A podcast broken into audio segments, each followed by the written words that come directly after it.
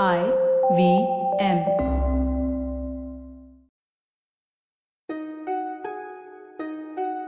This week, taking a wide sweep from Poland to China, we understand why dictators love town squares and how these very squares become the sites of their destruction.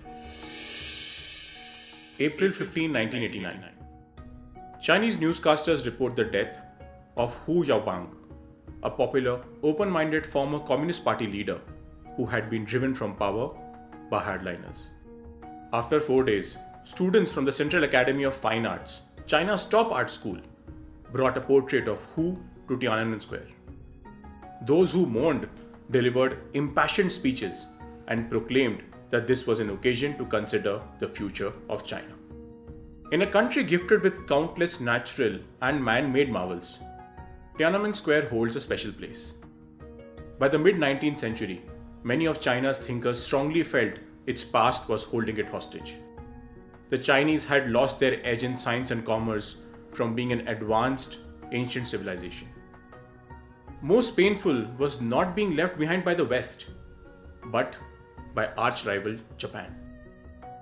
As Mao Zedong came to power, he envisioned a China which would be free from the baggage of the past: its philosophy, religion, dress, art, and architecture.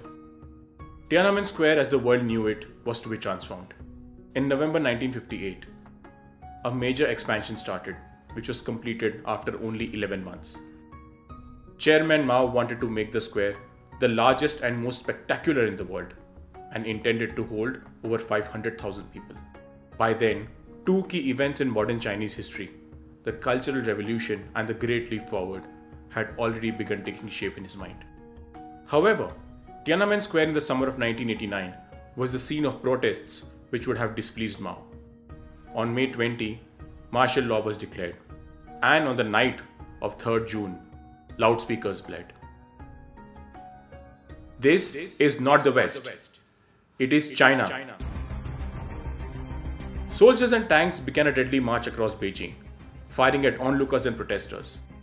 Amongst this mayhem came the image of a lone Chinese man holding a polythene bag in front of incoming tanks. The image acquired cult status as the Tank Man, whose identity and future continue to be unknown. The Communist Party did what autocracies do best. The history of the Tiananmen Square movement was removed from the Chinese internet, and it was forbidden to teach it in school. In 2015, I found myself standing in Tiananmen Square, and people milled about. Families taking kids in strollers, university students whiling away time the way only young people can, and scattered tourists taking in the enormousness of the place. Nothing remained of the massacre. Neither physical or mental remnants decorated the square. Despite being a public place, the entire square did not have a tree or a bench. It was not a place for rest or reflection, lest dangerous thoughts enter the minds of citizens. Thousands of miles away from China, in Krakow, the beating heart of Poland, lies Rynek Główny, or the Grand Market. It's the central square of the city and has been the most important center of commerce and exchange since its construction in the mid-13th century. Kings and princes marched through the Grand Market on their way to the Wawel Castle. It houses the St. Mary's Basilica Church, and around it lies the Jagiellonian University. It was never a political place, for it was a center of trade. Everyone from Jews, Armenians, Tatars, Czechs, and Germans traded here. The other good which was hotly traded in the Grand Market was ideas. The cafes were hotspots for students, intellectuals, and writers. In the middle of the square is the statue of Adam Mickiewicz, Poland's national poet. That statue, that symbol of Polish culture, was the first thing the Nazis destroyed when they marched into Krakow in 1939. Their goal was to destroy Polish culture. The Grand Market became Adolf Hitler Platz. On the first anniversary of the invasion, a military parade was held in his honor. Joseph Goebbels arrived in an open black car. Soldiers marched in ranks. Swastikas hung all around the perimeter.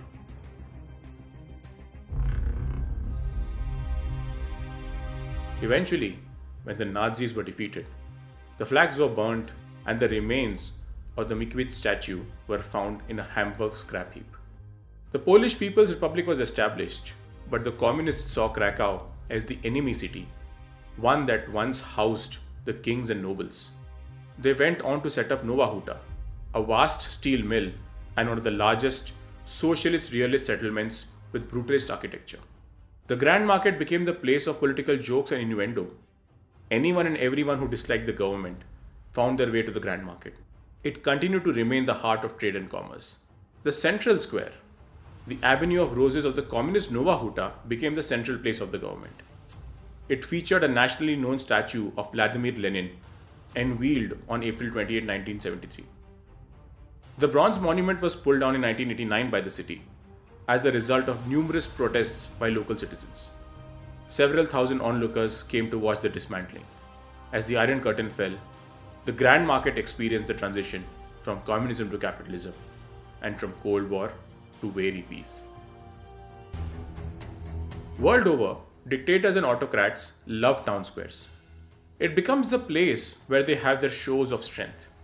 From their pulpits, they propound a dangerous version of nationalism. They punish their enemies and make a spectacle of crushing resistance. Soldiers march through the square, dissidents are dragged out, and there is enough space for onlookers. When they find the most important cities too small for their grand plans, they build entirely new nonsensical cities. Take the example of Naypyidaw, the new capital of Myanmar. On November 6, 2006, more than 12,000 troops marched in the new capital in its first public event, a massive military parade to mark Armed Forces Day, the anniversary of Burma's 1945 revolution against the Japanese occupation. Or the city of Ashgabat, the capital of Turkmenistan, which is home to the Independence Square.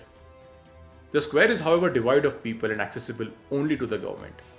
It remains practically empty. They place police and soldiers to ensure nobody loiters. Kazakhstan relocated his seat of power to Astana, a capital deep in the Kazakh steppe, filled with futuristic architecture to dazzle visitors. Russian President Vladimir Putin looked to the past for inspiration. In 2008, he revived the Soviet tradition of massive military parades in Moscow's Red Square to project strength. Saudi authorities used Riyadh's Dira Square to carry out official public beheadings. But what autocrats and dictators forget is that it's these very squares that become their downfall.